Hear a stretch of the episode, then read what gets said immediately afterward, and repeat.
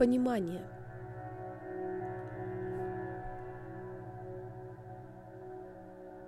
Собралась однажды компания единомышленников, кем они себя поначалу считали, и стала обсуждать свои планы на будущее. Сошлись на том, что у них все будет по-другому. Привычное и повседневное, весь этот вечный круговорот был для них слишком тесен. Они искали великого, возвышенного, уникального, простора и широты. Они надеялись реализовать себя так, как никому доселе не удавалось. В мыслях они были уже у цели. Они рисовали себе картины будущего и чувствовали, как их сердца, теряя терпение, бьются чаще. Они решили действовать.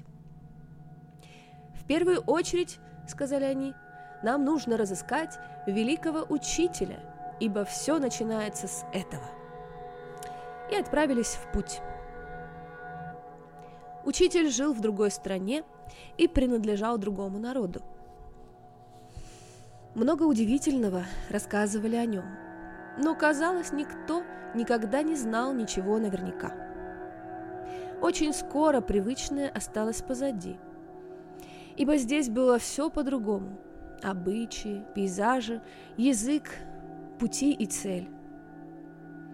Иногда они приходили туда, где, по слухам, находился учитель. Но когда они пытались узнать поточнее, оказывалось, что он снова только что ушел, и никто не знал, куда. В один прекрасный день они его все же нашли. Он трудился в поле у одного крестьянина. Так он зарабатывал себе на стол и ночлег. Они даже не поверили поначалу, что он и есть тот вожделенный учитель – да и крестьянин удивился, что они почитали каким-то особенным того мужчину, который работал с ним в поле. Но тот сказал, «Да, я учитель. Если вы хотите у меня учиться, останьтесь здесь на неделю, потом я стану вас учить». Они нанялись к тому же крестьянину и получали за работу пищу и крышу над головой. На восьмой день, как только стемнело, учитель позвал их к себе, уселся с ними под деревом, некоторое время смотрел на вечернее небо, а потом рассказал им одну историю. В давние времена некий молодой человек размышлял о том, как ему распорядиться своей жизнью.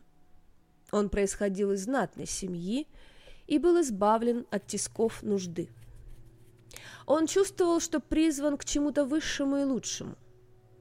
Тогда он оставил отца и мать, три года провел среди аскетов, затем ушел от них, нашел воплощенного Будду, но понял, что и этого ему недостаточно. Он хотел подняться еще выше, туда, где воздух разрежен и труднее дышать, куда никто до него не доходил. Добравшись туда, он остановился – Здесь этот путь кончался, и он понял, что это был ложный путь. Теперь он решил пойти в другую сторону. Он спустился вниз, пришел в город, завоевал самую прекрасную куртизанку, а вошел в долю к одному богатому купцу и вскоре стал сам богат и уважаем. Но на самое дно долины он так и не спустился, остановившись на верхнем ее краю. Отдаться этой жизни полностью ему не доставало мужества. У него была возлюбленная, но не жена. У него родился сын, но он не был отцом. Он изучил искусство любви и жизни, но не саму любовь и не саму жизнь. Чего он не принял, то стал презирать, пока ему все не опостылило, и он не ушел оттуда. Тут учитель прервал свой рассказ. «Быть может, вам знакома эта история», — сказал он, «и, может быть, вы знаете, чем она закончилась». Говорят, в конце он обрел смирение и мудрость, стал привержен обычному. Но что значит это теперь, когда столь многое уже упущено? Кто доверяет жизни, для того близкое не то, зачем он рыщет вдалеке. Сначала он осваивает обычное, ведь иначе и все его необычное, предположим, что оно существует, не больше, чем шляпа на огородном пугале. Стало тихо. Учитель тоже молчал. Затем он, не сказав ни слова, встал и ушел. На следующее утро они его не нашли. Еще ночью он снова отправился в путь и не сказал куда. Теперь они, как так долго бывшие единомышленниками, опять оказались предоставлены самим себе. Некоторые из них никак не могли поверить, что учитель их покинул, и собрались в дорогу, чтобы снова его отыскать. Другие едва понимали, чего они хотят и чего боятся, и без раздумий просто куда-то пошли. Но один из них одумался. Он еще раз отправился к тому дереву, уселся и стал смотреть вдаль, пока на душе у него не стало спокойно. Он вынул из себя и расставил перед собой то, что его угнетало – как тот, кто после долгого перехода, прежде чем расположиться на привал, снимает с плеч рюкзак. Ему стало легко и свободно. Теперь они все были перед ним. Его желания, его страхи, его цели, его подлинная потребность.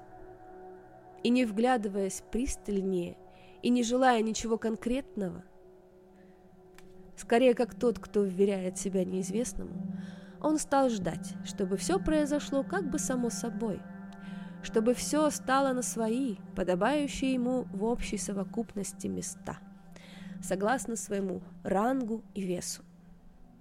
Это продолжалось недолго, и он заметил, что там, снаружи, их стало меньше. Как будто некоторые незаметно улизнули, как пойманные воры, которые спасаются бегством. Ему открылось, то, что он принимал за собственные желания, собственные страхи и собственные цели, на самом деле никогда ему не принадлежало. Они пришли откуда-то еще и просто в нем поселились. Но теперь их время прошло. Казалось, все, что оставалось перед ним, пришло в движение. К нему вернулось то, что было действительно его – и все в нем стало на свои места. Сила сосредоточилась в нем, и он узнал свою собственную, подобающую ему цель.